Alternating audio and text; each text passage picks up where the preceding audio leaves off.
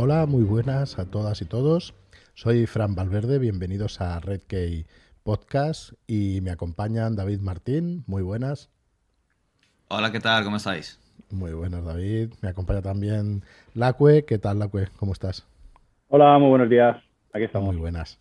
Y Tomás Endarrubias. ¿Qué tal, Tomás? Muy bien, muy buenas. Buenos días a todos. Bueno, aquí haciendo la previa cinco minutitos antes de, entrar en el aire, como se dice. Y bueno, esperemos, esperamos que se nos oiga bien, a ver si nos lo podéis confirmar aquí en, YouTube. Y, mientras, bueno, vamos a ir directos al grano, ¿no? Pero bueno, queríamos presentar, es verdad que queríamos presentar como siempre un poquito al autor, KJ Parker, seudónimo de Tom Holt, escritor británico, eh, talentoso, la verdad, como pocos, y con dos facetas, dos facetas, una de no ficción y la otra, pues la que nos encontramos de ficción. O sea, ha hecho un montón de novelas de, eh, que no tienen nada que ver con fantasía. Y eh, bueno, con un estilo cínico, con un estilo, yo diría que muy parecido a este que nos encontramos también de fantasía. Y luego tiene esta vertiente de fantasía. Tiene más de 70 libros publicados. Y de hecho, The Portable Door me parece que es una película que sale este año en la que, bueno, que hace una versión de una de sus novelas del mismo nombre. Así que eh, una, una, joya de autor, la verdad, en nuestra opinión. Bueno, lo, estamos publicando nosotros como Red Key, así que no podemos pensar de otra manera, ¿no? Pero para nosotros una, una joya de autor que nos extraña que no haya sido traducido en castellano porque tiene muchísimo talento. Principalmente obra, eh, relato corto, y novela, pero no demasiado larga cuando se ha puesto en novela, aunque tiene de hecho sagas fantásticas, tiene una saga de 7, 8 libros, eh, La espada, ah, ahora disculpadme que no recuerdo el, título, pero, pero bueno, la verdad es que es muy prolífico. Así que bueno, estamos para comentar El demonio de Próspero, de reciente publicación, salió el 9 de febrero de 2022, para el que escuche esto dentro de un tiempo. Y es una novela muy cortita, son 96 páginas en papel, pero que creo que no deja indiferente. Eh, es, una novela, para nosotros una pequeña joya, como os digo, así que avanzo ya mi, opinión. Y, bueno, que tiene, no sé, ahí sí que empezamos ya, empezamos ya yendo al grano, porque es que tiene un comienzo súper fuerte, un comienzo de esos que, dices, hostia, espérate, vamos a sentarnos a ver qué me está costando, qué me está, qué me cuenta este buen hombre de, de lo que está pasando aquí.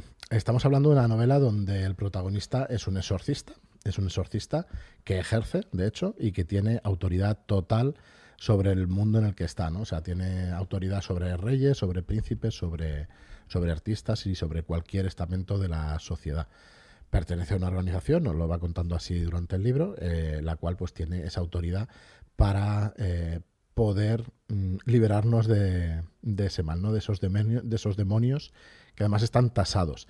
Entonces, bueno, para no enrollarme mucho y daros paso, eh, la novela comienza con, con un hecho, pues eso, con, muy fuerte, ¿no? Resulta que se despierta nuestro protagonista y ha cometido, de hecho, un asesinato pero nos repite que no es culpa suya, que es una cosa que, bueno, que no es la primera vez que le sucede, pero no, lo que pasa es que nos mete de ella en una situación que, bueno, que, si nos ponemos en el papel, pues realmente es desagradable. Eh, ¿Quieres, David, explicarnos cómo, empieza y así empezamos un poquito a... bueno, pues como has dicho tú, empieza de una forma eh, contundente, ¿no? Al grano.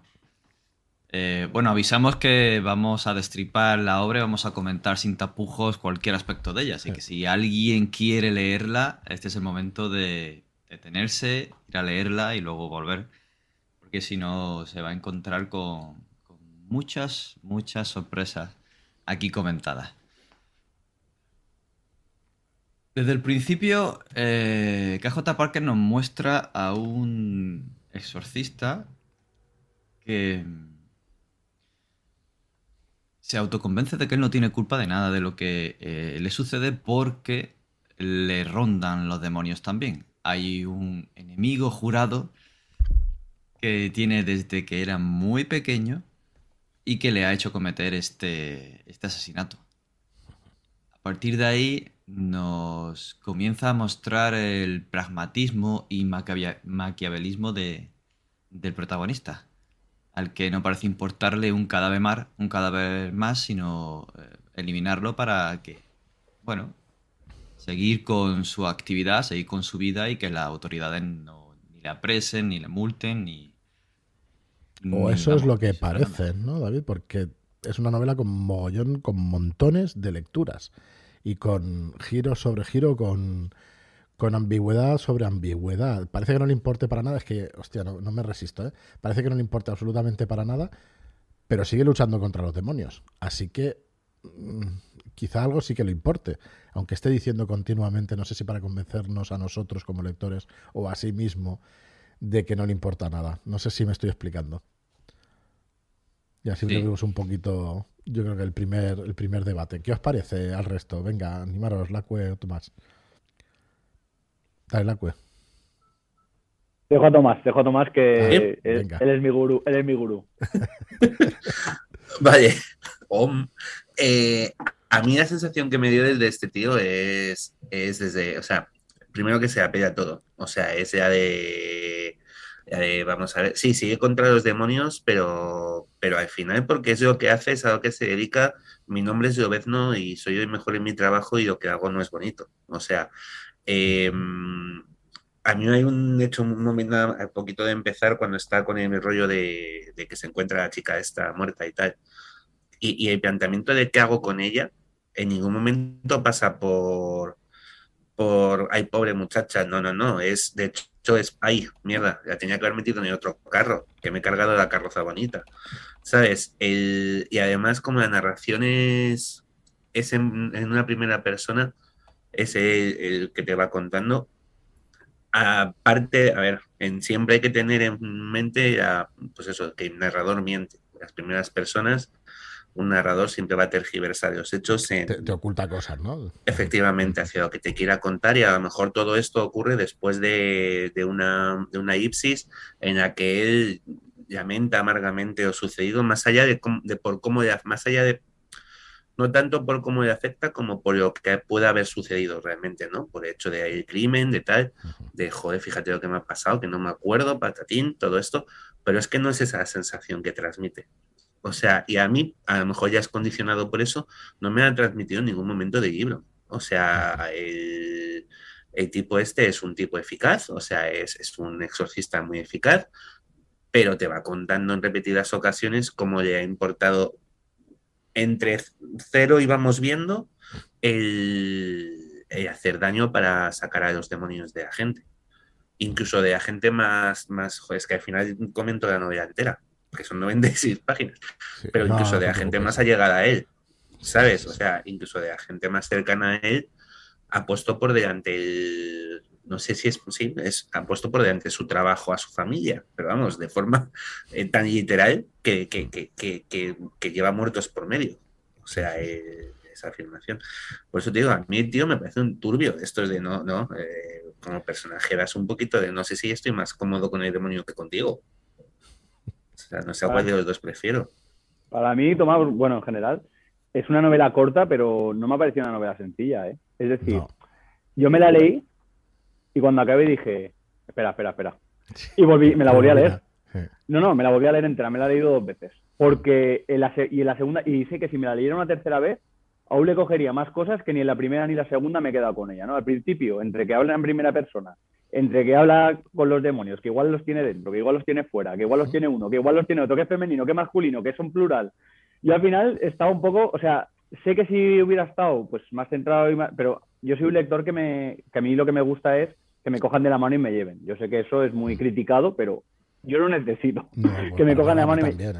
mm. Y en este caso es como, ostras, eh, como que la obra ha pasado por aquí y yo iba como un poquito más despacio, ¿no? Y al volverme a leer he descubierto cosas, por lo tanto, o sea, por lo que decíais, para mí realmente él no se siente culpable porque él no lo ha hecho. Si tú te has metido dentro de mí y has matado a esta pobre mujer, es que yo no me puedo sentir culpable por ello porque yo no he hecho nada. Ha sido él el que ha venido aquí y, y acaba con ella, ¿no? Y como luego lo, lo lleva, luego como también está en su sobrina, como lo mete en otro, y él tiene que hacer su trabajo, como tú has dicho, como un gran mercenario, es decir, a mí me pagan por esto, entre comillas, y yo lo tengo que hacer de la mejor manera. Y el enemigo es muy escurridizo, es muy cambiable y no, me, no, lo, no puedo acabar con él, pero sí que lo puedo ir como persiguiendo, ¿no? Es un poco esa lucha de, de, perseguir al malo que siempre se te va a escapar, por lo que él comenta, que, además también no se le pone cara, ¿no? Porque él dice, yo me lo imagino como un crustáceo. pero, pero, puede ser de mil maneras. Oye, pues vamos a hablar un poco de, este enemigo y de ese, de ese, plan que tiene, de ese plan que no se explica tampoco en ningún momento, pero que es un plan milenario, ¿no? Que puede llegar a estar eh, pues miles de años intentando llevar a cabo. De hecho, empieza describiéndonos eh, cuando habla de ese enemigo y cuando habla del plan, de lo general, o sea, te, mete las cosas en macro y luego en micro, ¿no? O sea, este plan general eh, va a suceder, sí o sí, hagas lo que hagas, pero bueno, y a lo mejor tus acciones resulta que, que hacen ralentizarlo pues un, unos, unos cientos de años. Da exactamente igual, va a acabar exactamente igual. Entonces, hostia, eh, es otra de esas lecturas que dices, joder, qué ambigüedad y cómo mete aquí, pues, pues que las cosas tienen importancia a lo mejor a corto plazo, pero a largo igual no tienen tanta. ¿Cómo, cómo, te cambian esas cosas? Eh, a ver, en esta, en esta novela hay una serie tasada de, de demonios, no recuerdo ahora el nombre, 7942, algo así. 72.000 y algo. Sí, bueno, una, cantidad exacta. Y luego tenemos por otro lado, pues esta escuela o estos exorcistas que se ocupan, y además por territorios, son territoriales y, no pueden salir de, su territorio, y siempre además se enfrentan a, los mismos demonios. Al final, cuando llevas una serie de años, pues te enfrentas a los mismos demonios. Eh, hay una cosa también importante en la novela, que es eh, los exorcistas pueden sacar a los demonios, no pueden morir estos demonios, pero los pueden sacar eh, sufriendo dolor. Dolor para la víctima, pero ni en una décima parte sufre la víctima lo que llega a sufrir un demonio. Y habla siempre de la, de la balanza y de esta compensación que además eh, tiene otras facetas que sale en otras facetas de la novela, como por ejemplo el arte, como por ejemplo el bien y el mal y, todo eso. Así que es también un tratado de, de, una... La verdad es que mete filosofía también por ahí. Yo no soy ningún experto, me gustaba mucho en su día y sí que se reconocen cosas como el superhombre, por ejemplo, de Nietzsche. Y me pasa igual, parece que estoy destripando toda la novela, pero yo creo que podemos estar un, buen rato sacando más cosas, ¿no? Em, nos mete pues la figura esta del superhombre de Nietzsche, pero nos mete también el mundo de las ideas y de Platón y de esa belleza y de ese arte que, que se supone que es mm, la mayor fuerza impulsora del bien en el mundo según este próspero de, de que ahora conoceremos después. Bueno, volviendo al plan, volviendo a los, estos enemigos, a estos demonios, eh, claro, es una lucha sin fin, ¿no? ¿O no? ¿O los demonios creéis que tienen algún tipo de plan? Eh, mm, David, mm, hablando fuera de micro, creo que tiene una teoría ya de, qué es lo que está pasando y de por qué esos demonios están, están haciendo lo que hacen. ¿Qué creéis? Bueno, nos lo va a dejar ambiguo ¿eh? en toda la novela, pero... Que nos cuente David su teoría. Nos has dejado así como. Dios mío, David ya sabe. ¡David es un demonio! No. Eh, bueno, es sorprendente. Em, porque es lo que decir, es, ambiguo y, según la lectura y, las migas que te va dejando, puedes intentar verlo, ¿no? Este, este plan que a corto plazo puede ser un hecho nimio, pero para ellos es importante a largo plazo si todas las piezas encajan al final, ¿no? Y vencen. Es como una lucha que no se puede vencer, ¿no? Es lo que te dice y en el que el exorcista nunca desfallece. Tiene, ah, es algo admirable, ¿no? Entonces, el tío se queda ahí siempre persiguiendo, nunca se cansa. Pero la parte de esa conversación que nos deja los demonios y, y a tenor de lo que ha dicho Fran sobre el superhombre, me hace pensar en si el plan futuro no es crear a un superhombre y divinizarlo, matar a Dios. No, sé si físicamente o bien eh, arrancar esa idea del mundo y que venzan los demonios. Es un poco filosofía. Sí, pero. A las 20 de la mañana estamos a ver, ¿por qué, ¿por qué lo decíamos esto fuera del micro? Porque realmente esa teoría del superhombre o esa corriente filosófica que, inaugura Nietzsche y tal, em, lo que te dice es eh, Dios ha muerto y viva el hombre, ¿no? O sea, pongámonos ya pues a hacer las cosas como deberíamos haberlas hecho hace, hace cientos de años o desde siempre, ¿no? Cojamos las riendas de nuestro destino y vayamos a ver si, si vamos a por él. Y realmente cuadra ¿no? con lo que nos hace ver el, protagonista de la novela o los planes del demonio, mejor dicho, a la hora de que el Próspero de Sanz es el que se va a ocupar de la educación de uno de los príncipes y que bueno y que quiere conseguir que tenga una educación exquisita, que sea perfecto en todo, enseñarle las artes, enseñarle absolutamente todo. Y claro, en realidad no es Próspero de Chanz, es, eh, bueno, o es Próspero de Chanz en un 40%, en un 60% es ella, ¿no? Es la demonio que, está metida dentro de, este próspero. Así que, mm, bueno, no sé si el autor querría decir alguna cosa así, pero es una de las, de las visiones que se puede tener de, ese plan. Y claro, eh, con respecto a eso, cuando te pones a pensar un poquito más allá, dices, bueno, realmente entonces son demonios, realmente nos van a dar el, el libre albedrío ¿no? a la humanidad. Mm, realmente nos van a rescatar de esas ideas retrogradas de la iglesia y todo eso. Eh, realmente son tan malos si, si lo que quiere hacer es, es, criar a una persona de esa manera.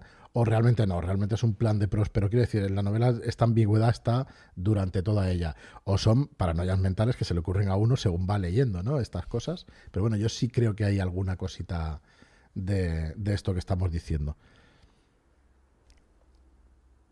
A mí me parece que ya solo la existencia de, de o sea, eh, a ver, evidentemente, eh, como dicen en la novela, tienen todas las de ganar. O sea, los exorcistas humanos eh, son perecederos y en un momento determinado lo que pueden conseguir es retrasar el plan 50, 100 años, pero ante criaturas que son eternas, ¿qué significan 100 años?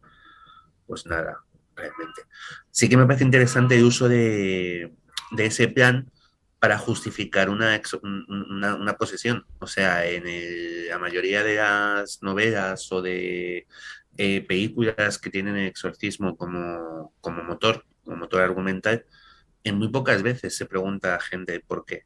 O sea, que por qué y, qué necesidad tiene este demonio de meterse ahora en este niño para darle vueltas a la cabeza y vomitar verde. O sea, no tiene a nivel, o sea, más allá de la perspectiva de niño, de, la perspectiva humana, la ley demonio, ¿cuál es? Dar por saco, o sea, es un poco por, por molestar, por tocar las narices, como si me, te mete un dedo en el ojo, ¿no? Em, que es lo mismo me pasó hace tiempo leyendo, creo que era con Sandman, en un momento en el que acusan a Lucifer de alguna historia estas de... Porque te quedas con las almas de los mortales y dices, ¿para qué cojones quiero yo las almas de los mortales? Son cosas de estas que de pronto te dices, hostia, pues, pues, pues, pues, pues vale, pues tiene razón. Y es verdad que aquí me, da un poco esa sensación de, no, bueno, oye, es que hemos venido a hacer algo, no estamos, ¿sabes? No es simplemente el caos por el caos.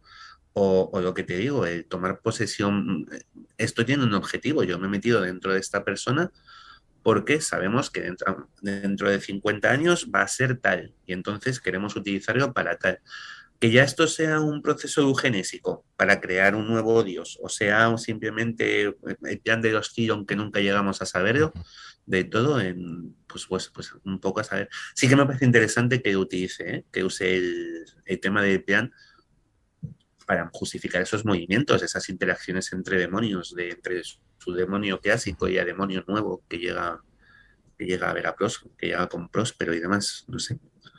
Yo, yo por, por eso pienso que por un momento he intentado bajarlo a la realidad un poco y ver al demonio como un poco la maldad innata que tiene el ser humano, ¿no? Es decir, él acaba de matar a una persona, realmente él, pero él tiene un poco la teoría de que hay un demonio dentro de él, que tal, que cual. Luego va y, donde ve maldad realmente es porque hay alguien dentro que le está como manejando, ¿no? Es como todos los seres humanos tenemos nuestro lado bueno, nuestro lado malo. Él ya dice que no tiene escrúpulos, o sea, al principio lo demuestra, luego lo dice, es una teoría que tiene bien arraigada dentro de sí mismo como auto, autoetiqueta y que lo va llevando. Si tú piensas que realmente Próspero era una persona malvada y él lo está eh, como em, ejemplificando con que tiene realmente una demonio dentro y luego que el próximo rey o el príncipe también, es decir, yo aquí tengo una solución muy rápida que arda Troya y, que y que porque a todo lo que yo haga me van a buscar un poco las cosquillas, ¿no? Por lo tanto, esa maldad, o sea, yo creo que, o sea, yo por, por porque un poco la literatura esta se me, se me escapa, eh, por dar un poco de realidad a la cosa, yo creo que pues al final es un psicópata que va persiguiendo la maldad y va ejemplificando en ella a, un demonio que cada uno tiene dentro por darle una lectura un poco más terrenal y no tan filosófico, tan filosófico exorcista. Sí, sí. No, no, es que, bueno, que tiene todas estas lecturas el libro, la verdad. Así que, sí, sí, bien pudiera ser cualquier cosa. De y además, de hecho, eh, el golpe de efecto del que habla Lacue al final, que, en el fondo él no lo pinta para lo que dice, lo, que acaba de decir Lacue. Eh, yo quiero librarme de cualquier mierda porque si hago esto me pillan, si hago esto me pillan, yo me libro y así me libro del todo, ¿no? además, derroca el sistema que había en ese momento y, se impone una república. O sea, cambia completamente la historia de la región para siempre. El régimen, sí, sí. ¿Qué os pareció el final? Vamos a ir ya por él. bueno, yo, por, mi parte, yo creo que es, pues eso, el final maquiavélico de una persona malvada y que está aprovechándose un poco de la situación para llevar eh, el asco a su sardina. Y luego, si además es lo que dice David, ¿no? Y además cambia lo que, de lo que venía a lo que fue, mucho más. Me parece que es un plan que él tiene, o sea, que él va convenciendo, que él va hablando con, con la demonio de dentro, que es como que lo va tejiendo poco a poco. Todos quedamos, porque lo, que ha dicho eh, Tomás de que el narrador es un mentiroso es verdad. O sea, él, él va contándonos la historia que queremos que oír o que él quiere que oigamos. Y nos la va contando, va contando y al final, de repente, eh, también me gusta mucho cómo utiliza el arte, ¿no? El arte y la belleza como el bien perecedero, perecedero ¿no? Eh, el mal dura siempre, pero la belleza, lo bueno, el arte en este caso, también, y se aprovecha un poco de, ese caballo de Troya, ¿no? De ese caballo que luego además tiene un poco de, ciencia para el sol, el reflejo, para que todo explote y, y acabe con todo el mundo. O sea, a mí la verdad es que me impactó, o sea, yo realmente cuando leía era la portada del libro. O sea, la cabeza de ¡boom! Me voló la cabeza, tenía el libro entre las manos y dije, aquí esto tengo que volverle a desde el principio para ver qué ha pasado y cuántas cosas me he perdido. Para mí fue muy, o sea, el final es un what the fuck, es muy, pero no sé, me gustó mucho además el, te va soltando lo que comentábamos antes, ¿no? El, todo el tratado de. Es, un tratado. El libro tiene una parte que es un tratado de cómo hacer una estatua de bronce. O sea, es, es de, cómo se hacían en su momento las, las estatuas de, de, bronce y de trabajo que lleva y de cómo se realizan y qué problemas técnicos te puedes encontrar eh, con el tema de los pesos y demás. Yo en su momento estudié arte y la verdad es que o sea, me ha gustado mucho el, cómo yo iba contando tal, pero cuando ya he visto que al final, o sea, no entendía, a ver, no entendía muy bien el, peso que estaba dando a, contarte en un libro tan corto cómo se hace una estatua de bronce, o sea, con tanto detalle. Y al final, claro, me, explotó en la cara el, tratado de arte, nunca mejor, nunca mejor dicho. Y, me pareció súper bien hilado. O sea, aparte, ya te digo, me parece que casa muy bien, cuadra muy bien todo lo que te está contando este próspero, próspero de Shaef, que creo, creo, que la conversación cuando había de arte es la única manera, la única parte del libro en que no me dieron ganas de, de, de decir es vida, macho, que es un mm. poco de próspero tiene también lo suyo. Pero el, toda parte de arte está tan filosófica, tan, tan elevada de todo el uso de este de, de próspero o del demonio que está dentro de Próspero, de, compartida esa filosofía sobre el arte, y que al final este caballero, este exorcista, te termina convirtiendo el arte en un arma, es, otro guantazo a dos manos. O sea, es, madre mía, lo que, estábamos hablando de lo positivo, de, del arte como transmisor de bien, y tú has hecho una bomba con una obra de arte. O sea, es el... Vuelve a ser otra vez un poco la bajada a tierra de este, de este caballero. De, bueno, este caballero, ¿no? De escritor, que nos, nos va contando aquí, nos va metiendo, fíjate cómo se hacen las sacanaduras de un no sé cuántos, por ahí se va a hacer a perdida y entonces se cubre con mucho cuidado, con, con mucho cuidado, con mucho cuidado la pólvora que has metido dentro. La pólvora para hacer estallar además al demonio, al régimen, como decíais antes, y incluso se puede ver como un caballo de Troya, ¿no? Dentro de, decir, hostia, y te explota en, la cara. Dale la A mí, sí, a mí lo que me llama la atención es después de que hace todo el proceso de creación, ¿no? Hay un momento en el que hay algo que eh, no se puede resolver, ¿no? Y él dice, bueno, pasa nada, voy a por una niña, voy a por un demonio y que ella acabe un poco, porque al final ella, para malvivir toda su vida, ahora al final va a hacer algo que de lo que me estoy aprovechando para que eso no se quede ahí enganchado. O sea, cuando toda la lógica se para y no puede ir más allá, él tira un poquito de sus artes para que eso prospere, ¿no? Y eso yo dije, ostras, al final... Sí, sí, al final es verdad que no tiene ningún tipo de escrúpulo, pero luego él dice que bueno, que al final es por un bien de la chiquilla, ¿no? Que al final la chiquilla, para mal vivir, hace un poco esta jugarreta y ya tiene, tiene, pues por lo menos una mejor vida. Me llamó eso la atención también. Sí, sí, es brutal. No sé si sabéis em, que Leonardo da Vinci en su día tenía unos planos de un caballo que no pudo construir nunca por estos problemas de ingeniería y que se ha construido hace poco. O sea que está, yo vamos, no le he preguntado al autor directamente, me dan muchísimas ganas de, enviarle un email para preguntarle porque yo lo veo clarísimo que Próspero de Sánchez es Leonardo da Vinci o el Leonardo da Vinci de este mundo y que precisamente pues pone este problema del, caballo y la ingeniería que no pudo resolver Leonardo, o sea, que encima lo pone por encima, ¿no? De una persona como, como Leonardo. Eh, eso me lleva también a hablar un poco del mundo, que no lo describe en ningún momento y que nos lo deja ahí un poco para que cada uno pensemos una manera, de una manera distinta, ¿no? De qué mundo estamos hablando. De este mm, renacimiento, quizá, pero con, otras cosas y bueno, y con, estos demonios y todo eso.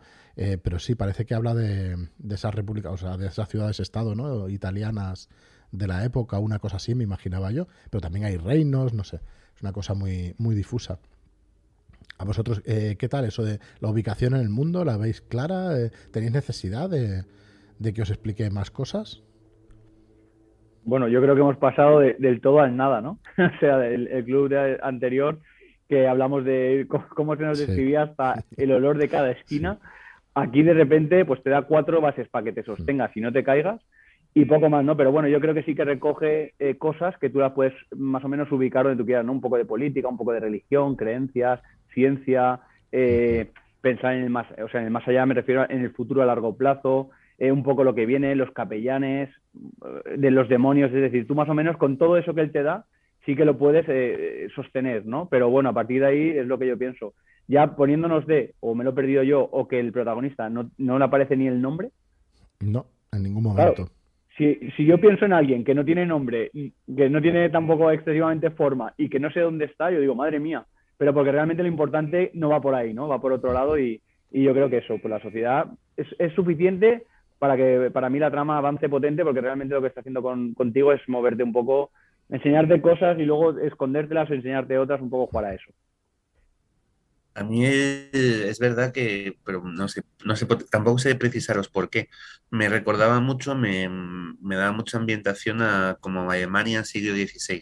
Es el, ese rollo que me daba, el Sacro Imperio, con ciudades que son, o sea, ciudades, este, la mezcolanza esta de ciudades-estado, reinos, ducados, condados, principados, eh, dentro de un mismo obispados o diócesis, dentro de un mismo territorio y demás, me, daba mucho ese rollo, incluso ya, también el apellido de Próspero, o sea, el rollo de Prosper de Sanz sí que me suena, me, cuadra por ahí con ese aunque no es aunque no sea esa una Alemania, un, sacro imperio que nosotros seamos, o sea, que se adapte exactamente al, a Israel, pero, pero sí que, y me dio la misma impresión cuando leí, lo comentábamos antes fuera de cámara, eh, yo de KJ Parker solo he leído, además de, este libro, un relato que comentó, que recomendó Leticia en, una de los, en uno de los podcasts, que estaba, si mal no recuerdo, en Cuentos para, en Cuentos para Algernon, en la página web, y que desde aquí, eh, vamos, animo a todo el mundo a que, a que se lea. me encantaría deciros el nombre, pero no me acuerdo pero vamos, sí, era de KJ Parker y, me, da, me, dio esa misma sensación de, ubicación. Me da, no sé, no sé, sé que este que el escritor es británico, pero me da la sensación de que ambienta las novelas en, en, un mundo que se me asemeja, ya os digo, no es, no es exacto, pero se me asemeja un poco a ese rollo de, de la, de la Alemania del siglo XVI, del Sacro Imperio. Y sí que es verdad que decía Dacue, el, el, el, rollo este del protagonista innominado a mí me mueve mogollón. O sea, es como Rebeca, ¿sabes? la, protagonista de Rebeca, que nunca sabemos cómo se llama. Y tenemos la perspectiva de, de, todo lo que ocurre a través de ella, pero nunca llegamos a saber ni cómo es ni cómo se llama. Y, son de estas cosas que dices, bueno, pues eh, yo me imagino no sé cómo me lo imagino, porque tampoco creo que sea importante al final en, la narrativa el, nombre de este caballero. O sea, bueno, a ver, no estaría de más para poder identificarlo. No, no sé. Pero, pero, tú, no sé cuál es la si razón. Que, si lo tuvierais que dibujar como, o imaginar, o sea, para vosotros, ¿cómo actuaba? ¿Como un cuarentón? ¿Como una persona ya rollo Putin de 70 años que quiere cambiarlo todo? O sea, ¿qué imagen tienes en la cabeza? Yo sí tengo que, de hecho, eh, em, como tengo la manía de que todo lo paso por, por cine y televisión, o sea, yo convierto a la gente automáticamente en actores.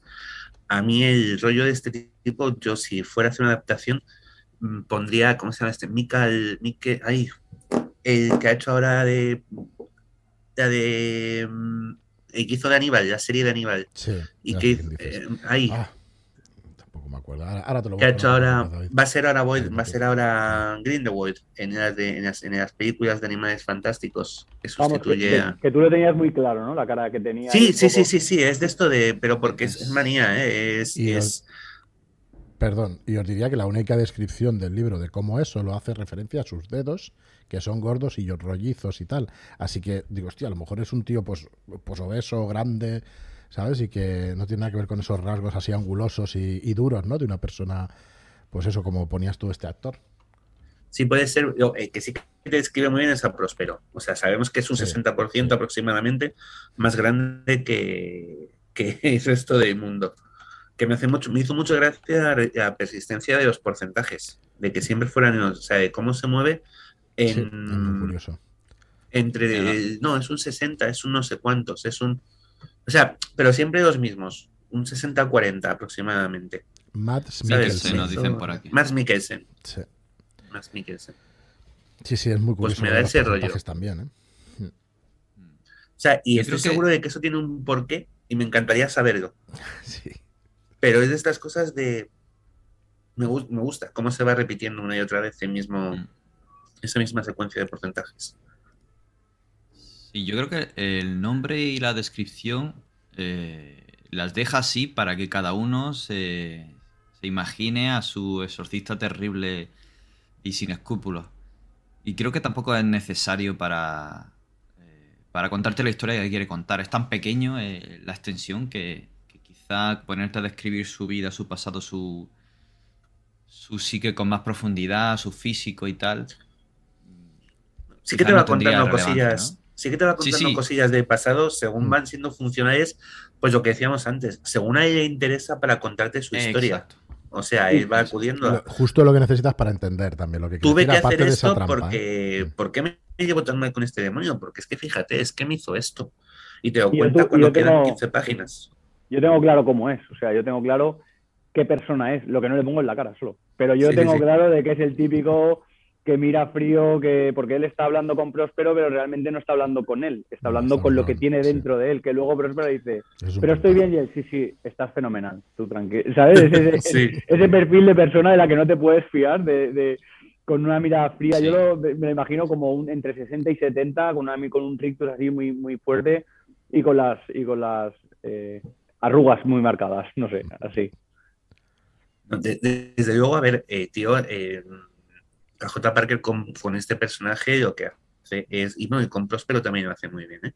describirte cómo son los personajes, la descripción interior de los personajes ah, y con cuatro frases es, es, tremendo. O sea, cómo te define un personaje con, cuatro palabras eh, y lo define, o sea, y lo que dice pues sabes cómo es, sabes que le da el trasfondo yo creo que hasta, no, sé si físico, pero psicológico de, los personajes. Lo comentaba también antes, eh, cómo cuentan, eh, cómo define a Próspero, o sea, cómo te encuentras, cómo te presenta a Próspero.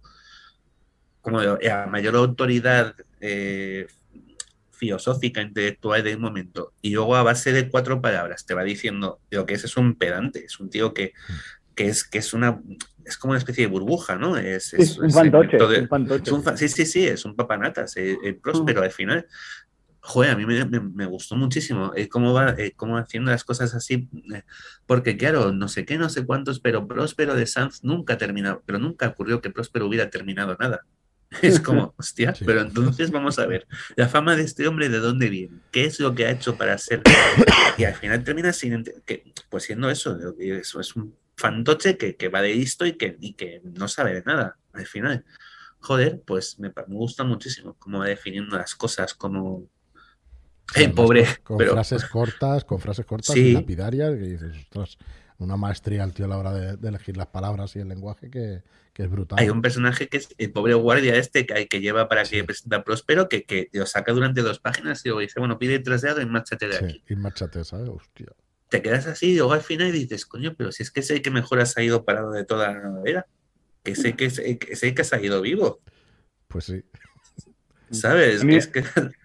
a mí me gusta mucho también que, que lo describan con hechos, ¿no? Que el personaje se describa con sus propios hechos. Luego, lo que la gente opine de él o lo que sea, vale, pero que lo que él hace es que es como mejor se me queda, porque al final es como en la vida real, que la gente te hablan de alguien o incluso él te habla de sí mismo, pero tú realmente lo que tienes que hacer es ver y evaluar y decir, bueno, pues al final yo pienso que, ¿no? Y, yo creo que en este caso con eso juega muy bien y lo del estilo a mí me parece súper, súper guay, porque es un estilo es muy coloquial, al final estás hablando de como una sociedad antigua, un momento muy complicado, demonios, pero él está, pues eso, este es un jeta, el otro no sé qué, o sea, te habla de una manera muy coloquial, como muy lo que realmente piensa una persona, porque una persona no es pedante a la hora de auto, o sea, de hablarse a sí mismo, ¿no? Es, realmente eres llano, te cuentas tus cosas y, y, me gusta esa forma también, ese estilo que tiene y lo de la primera persona también me ha gustado, sí. Además, la forma de presentarte los hechos hace que tú tú formes parte de, lo que te está mostrando, ¿no? como has dicho, tú piensas y tú juzgas lo que está ocurriendo para hacerte una idea de, ese personaje más que te lo cuente el autor. Y esa manera de manejar la información y, presentártela a mí me ha, encantado, la verdad. Incluso esa forma de, mostrarnos al gran sabio, erudito, super genio de, todos los tiempos, eh, te da como una especie de guantazo al decir, no, no, es que es genio porque tiene un demonio dentro. Un 60%. El genio es por el demonio. es como. un 40% de genio, el resto es del demonio. Es como pensar, la humanidad nunca será. Eh, nunca habrá un genio, y si lo hay, siempre dudaremos de que es porque tiene un demonio dentro, ¿no? No, y, la importancia también de cómo sabe venderse, ¿no? Porque al final es lo que decía Tomás, no ha sido capaz de acabar nada. O sea, en, base a qué se le, se le, valora, en que sabe venderse. Yo esto, es lo que sé, soy un filósofo tal, me siento aquí a ver como una como algo se como algo se pudre y voy tomando notas ahí. Tengo dos tíos que se apuntan a 12 horas cada uno lo que va pasando en mi vida. Y, pero al final me he vendido, eh, soy, o sea, su idea era al final hacerse riquísimo, y eso que era un hombre también muy mayor y tal. Eh, su idea era hacerse rico y un poco estar ahí en la, en la pomada, ¿no? Entre los importantes. Pero poco que acaba, precisamente es lo que le sirve al exorcista para luego acabar con él. Está brutal, está brutal. Bueno, eh, pues oye, yo creo que es el momento de decir que, nos, que no nos ha gustado la novela, que también tiene que haber alguna cosa, si es que nos ha gustado algo o si, si o al contrario, ¿qué le hubieras pedido más al autor, no? Mm, yo y David más o menos en eso pensamos igual porque lo hemos hablado también, así que dale, David. A mí hay una parte durante el desarrollo que me hubiera gustado que, que, tuviera más presencia. No sé si darle 5 o 10 páginas más y disfrutar de esas conversaciones con esa demonio mm, que él no conoce, que de repente aparece allí y que parece tan astuta, tan inteligente como él en principio, aunque luego se la lía, porque él es el más listo y el más astuto y engaña a los demonios. Eh, pero me falta eso. le pediría más desarrollo a esa conversación, esa, esa lucha dialéctica entre esa demonio y, el exorcista. Sí, a mí me pasa igual, ya lo he dicho que, tenemos ahí la misma opinión, porque me gusta recrearme ahí en lo de la belleza y tal, y que es un faro contra la oscuridad y todo eso, y, y haberle sacado más puntas a esas conversaciones, mm, no más puntas, sino más conversaciones de ese estilo, ¿no? Lo que parece que Parker es una persona que coge una premisa muy potente y que igual pierde un poquito de fuelle si la desarrollas muchísimo más. Entonces queda, igual eh, esta concentración en la novela, mm, pues le da mucha más potencia ¿no? a todo lo que quiere contarnos. Y realmente aunque lo echemos de menos, no es necesario. Te lo deja muy claro en, ese par de conversaciones que tienen. Creo recordar que son dos, máximo tres. Pero sí, es verdad, a mí me hubiera gustado, me hubiera gustado mucho que hablaran un poquito más de lo divino y lo humano, ¿no? De esta filosofía que, se desprende. Yo a Tomás yo antes que tú, ¿vale? yo quiero saber si hay más, ¿no? ¿De? Más novelas. ¿Hay, más? ¿Va, a haber más partes? Sí, sí, nosotros ya tenemos firmado Inside Man, que es en principio la segunda parte de, esta novela, ¿vale? Así que sí, pues sí, hay más, hay más. Pues entonces yo lo que no me gusta mm, no, no, lo puedo expresar porque quiero saber un poco, un poco más. A mí lo único ya lo, creo que es un poco la idea que dejó bastante claro durante toda la charla, que es que, me, sentía un poco, un poco colgado, ¿no? No tenía suficientes cosas como para seguir bien la trama desde el principio. Quizás ha sido cosa mía, ¿eh? Yo no me quito mi, mi, No, no, es que es su manera de escribir. Es que es así. Los relatos que tiene son exactamente iguales. Tienes que necesitas casi de una segunda lectura para, para ubicarte. Pero yo en la segunda la he disfrutado mucho, mucho. Y me ha gustado, luego pienso, muchas veces, ¿para qué más, no? O sea, me hago la pregunta de decir, mm. si él es capaz de, en 96 páginas, hacer que me lea un libro dos veces es lo que muchos no van a conseguir escribiéndome 700 páginas y contándome otras muchas cosas. Y además que con el estilo era ágil, ya digo, era un estilo que no se me hacía pesado, que no habían muchas palabras que no entendía, que no habían estructuras cargadas, eh, era todo muy, muy ligero, pero para mí ha hecho un poco la del trilero, ¿no? Ha jugado conmigo, con mis, con mis, con lo que yo creía que estaba viendo, lo que yo creía que estaba sintiendo, y al final eh, pocas cosas no me han gustado, salvo que por momentos en la primera lectura si me presento aquí con solo la primera lectura, hubiera ido bastante perdido, creo. Tomás. Yo, a ver, eh, creo, pero esto no es, no es culpa de autor. Eh, para mí, yo estoy acostumbrado a más páginas. Y es verdad que si me dices a priori, ¿qué es lo que te falta? ¿Qué te falta? Más páginas. O sea, algo más, más, una historia un poquito más larga, porque cuando, está, cuando algo está bien escrito, y está bien, pues oye, es una lastimita que acabe en 96 páginas. Ahora bien, también dicho está que a lo mejor su forma perfecta son estas 96 páginas. A lo mejor con 110 o 140 estábamos hablando de, pues has tirado un poco a, ¿sabes? Esto a mí se me, ha, hecho más largo. No lo sé. Por eso te digo que a mí realmente más que no gustarme, más que algo que no gustarme, me ha hecho sentir muy frustrado el, eh, lo poquito, o sea, eh, la, sensación y a darme cuenta de lo que nos estamos perdiendo los, los, directores que no habíamos inglés. O sea, y ya, eh, qué poquito acceso tenemos o hemos, a, escritores que, que, funcionan tan bien o que escriben tan bien y tienen cosas tan interesantes como este KJ Parker, que, que, tiene, no sé, tropecientos relatos escritos, cuatro mil novelas, montones, y, y, hemos podido leer, yo a día de hoy he podido leer dos, o sea, la novela que habéis traído vosotros y el relato de que hablábamos antes, ¿sabes? Y, y cuánto nos estaremos perdiendo, no ya de él, sino de, de, centenares de autores que, que, no se traducen, que no se... Y a mí, a mí eso es lo que, fíjate, no me da angustia en sí, no me ha dado, no es lo que, no es culpa de la novela, no es la novela lo que no me gusta, es, es, es la sensación esta de, de, a ver si me, de tercermundismo en la fantasía que, que, tenemos los, los, no, oye, qué culpa nuestra por no haber aprendido, aprendido inglés, será también, ¿no? Pero, pero joder, me da mucha pena. Porque, porque es verdad que, que es a este tío y dices, madre mía, yo es que ahora me ponía ayer, pues no es de estas personas que a lo mejor digas, no un todo, pero cogía otra novela, otro relato suyo, otro, y uf, no, no, no hay. O sea, no me tengo que depender, o sea, dependo que, me, que mientras sea depender de vosotros, oye, yo encantado, maravilloso, ¿sabes? Que vosotros os habéis decidido y, y genial, pero que al final dependes de, de que alguien quiera contarte, quiera hacerte llegar esa historia, ¿sabes? Y uff, o sea, el, no sé, me dio una sensación de indefensión. Sí, es irlo publicando, a ver si podemos ir trayendo más cosas de, Parker y bueno, y si alguna otra editorial se anima, eh, dentro de que dices, joder, pues nosotros, todo para nosotros, porque pues no, al final que salga y que se pueda leer, ¿no? Que, más libros se venderán en general del autor. La verdad es que tiene un talento excepcional y, yo también me pregunto cómo es posible que con tanto libro y ese talento no haya, nada sido traducido. La verdad es que es, bueno, igual una de estas casualidades, ¿no? Que da, que, que al final nos ha juntado pues la ocasión y, todo lo que tiene que rodearla para que sea publicado. Eh, oye, antes de que acabemos, que se me ha pasado a mí, ¿qué motivo tiene? todos los demonios son él y de repente ella. Hostia, yo me quedé también ahí un poco a cuadros y ahí no le encuentro realmente el sentido. No sé si, si me meto en casmisas de once varas al, poner el, tema este sobre la mesa, pero ostras, curioso. ¿Le encontráis alguna, algún sentido? Yo espero, a lo mejor yo no creo, a mí no me ha dado ninguna sensación de que esté explicado, o sea, por qué todos son efectivamente y, este, no, y tampoco tengo sensación de haberme perdido nada, con lo cual entiendo que si es importante, como va a seguir escribiendo sobre este mundo, por lo que nos habéis trasladado más o menos, quizá, quizá, tampoco crees tú que tengo muchas demasiadas esperanzas, pero quizá eh, nos lo cuente en algún momento. Yo que tengo curiosidad.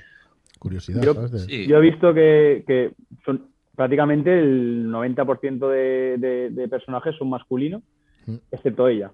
Y eso sí que me había llamado la atención, ¿no? y, es como, como su gran enemiga, ¿no? Durante la, o, su gran reto, a través de ella, hacer o no hacer, eh, llegar a, pues eso, a negociar, a no negociar. Entonces, sí que me ha dado la, sensación de que era un poco la antagonista en, chica, pero que podía haber sido chico perfectamente, y el protagonista chico, aunque podía haber sido chica perfectamente. Es decir, pues eso se ha dado, para mí no es importante y no mueve mucho la historia, pero sí que tiene que haber algo de que el 90-95% sea masculino y justamente el demonio que tiene Próspero sea femenino. También está ahí un poco, yo creo, también, el, no sé si a lo mejor, oye, el, ese demonio con la que tiene, es con ella con la que tiene un trato diferente que con otros demonios. Actúa muy diferente con él, donde las relaciones son siempre violentas y tensas, y con ella, que es con la que se sienta a hablar y a discutir sobre filosofía y todo esto. O sea, que ahí no sé hasta qué punto la dicotomía está precisamente en, esa partición de, sexos que identifica, de géneros, que identifica eh, exorcista sin nombre, eh, Johnny, vamos a llamarle Johnny, en, en Próspero, ¿sabes? Eh, no sé muy bien si van por ahí los tiros y por eso está viendo otro tipo de reacción. No sé, ya te digo que, como no, él no ha contado y yo no he tenido la sensación de haberme dejado, creo que si nos lo quiere contar, vendrá más adelante. Y si no nos lo quiere contar, pues nos quedaremos sin saberlo y, será otro detalle más de, los misterios que envolverán el, libro. Sí, esta apreciación de, lo masculino y lo femenino que hace el protagonista, sí es verdad que, le he visto el mismo tinte que, que han comentado ellos. Es violento y tajante con lo que él considera masculino y en lo femenino tiene como su relación, ¿no? Es como su... No tiene ninguna relación nada más que carnal con eh, alguna prostituta de cuando en cuando, según nos deja ver al principio. no sabemos si eso es el demonio. Claro. Y, con ella, eh, no. Y además eh, el otro demonio no, lo dice, ¿no? Cuando se encuentran, dice, ¿ella? Eh, le sorprende que la trate de, ella a ese demonio en concreto o esa demonio en concreto.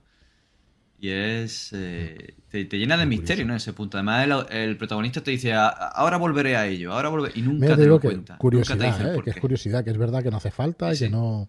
No sé si aporta o no. yo, no, Juanma aquí en, en el chat lo ve de otra manera. Yo creo que no es así. No, no lo veo eh, un tema machista, ni, ni mucho menos. ¿eh? A mí me parece que no va por ahí. Pero bueno, es que deberíamos preguntarle al autor para una cosa así saberlo a ciencia cierta, ¿no? No, no creo que se pueda saber porque él mismo no, no te lo explica y además que con el uso que hace las palabras está clarísimo que no quiere explicártelo. Excursión programada a la granja de KJ A la granja con los cerdos de KJ Parker. Es curiosísima la, eh, la, biografía, la pequeña, nada, la frase que hay o las pequeñas líneas que hay en nuestra web sobre KJ Parker, se las pedimos a él y, es así como se describe. ¿eh? O sea, después de una ignominiosa carrera como abogado, pues KJ Parker se retira a su granja a escribir y a cuidar cerdos y, y está brutal. Es que todas esas frases, bueno, un montón de Primera regla, no negociar, ¿no? O no negociamos. Hostia, es que dices, joder, son lapidarias, hay un montón de frases lapidarias en, la novela. Bueno, yo creo que, se nota que yo creo que nos ha gustado en general. No sé si queréis decir algo para acabar, si queréis dar cuatro, cuatro cositas, cuatro mencionadas para acabar.